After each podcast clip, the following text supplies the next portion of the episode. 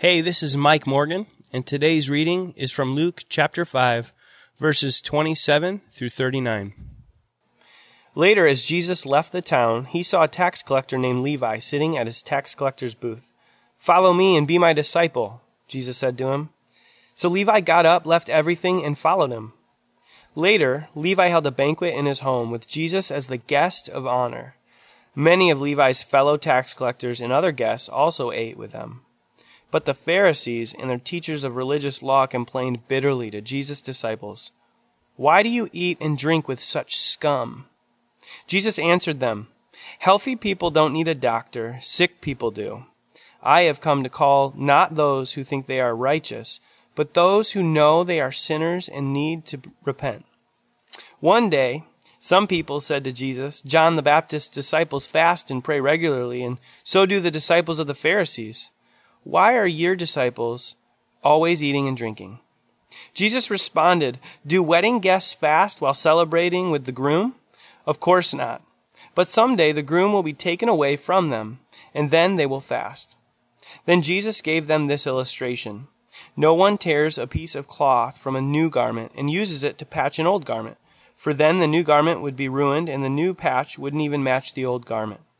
And no one puts new wine into old wineskins for the new wine would burst the wineskins, spilling the wine and ruining the skins. New wine must be stored in new wineskins. But no one who drinks the old wine seems to want the new wine. The old is just fine, they say.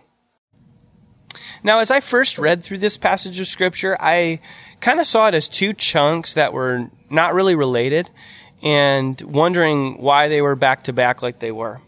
But as I read further and as I studied a little bit, I noticed that these two passages actually go together. The beginning passage is a real clear story of Jesus' interaction with tax collectors and the Pharisees, quick, harsh judgment of that interaction. And then he, Jesus addresses uh, that really clearly to, to them about the the sick are the ones who need a doctor. But then he gets a little more vague as he goes into a couple illustrations that I think probably the Pharisees would get a real clear clue of what he was talking about, but maybe today it's harder for us to see. I don't know. But as I dug in, seeing three illustrations talking about a wedding feast, uh, talking about a patch on some old clothing, a new patch, and then the wineskins, he's talking about what the Pharisees don't see. And that's that there's an old age. Just like the old wineskin and the old wine, the, the, the garment with the, the new patch on the old clothes. There's a new age coming and it's there and it's a new age of grace and of forgiveness. But the Pharisees, you see, they don't see that. Their paradigm is this old container, this old wineskin with the old wine in it. And as Jesus ushers in this new age or new wine, he recognizes that the old container it cannot contain what this new age has to bring. And that's that grace and forgiveness.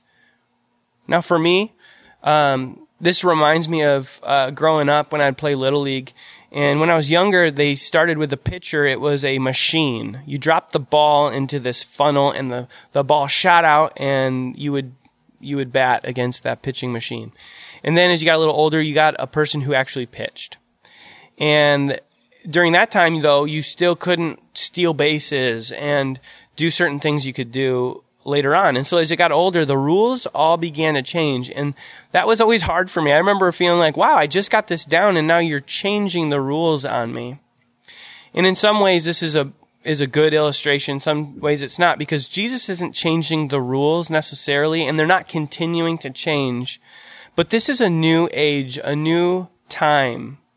It's a one-time change that Jesus is bringing on.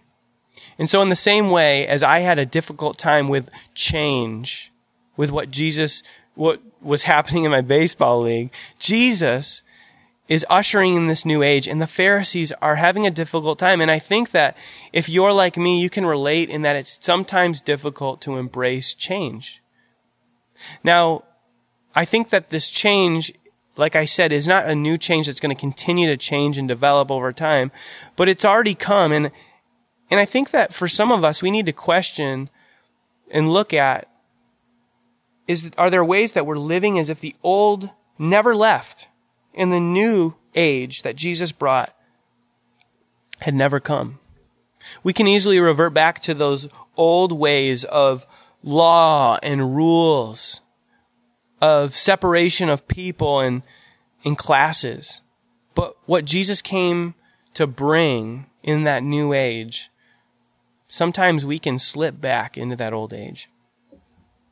And I wonder for you, what might God be saying to you concerning this new age that He brought in? And then, from what He's saying to you, what, what do you think you might do about that? How are you going to respond to what God is telling you to do? Well, let's pray. God, we thank you for what you have brought this new age of grace and mercy and love and forgiveness. So much uh, that we desperately needed, and we embrace it now. Confessing that we often sometimes can forget that and work towards some sort of earning uh, love, grace, forgiveness. We ask that you'd you'd give us the grace again to to embrace what Jesus brought to remember that what we've received, we also are called to give. And so for what you're asking each of us to do personally today, I pray that you'd help us to follow through and that you would give us opportunities to live that out, even today, right now. We thank you, Lord. It's in Jesus' name we pray. Amen.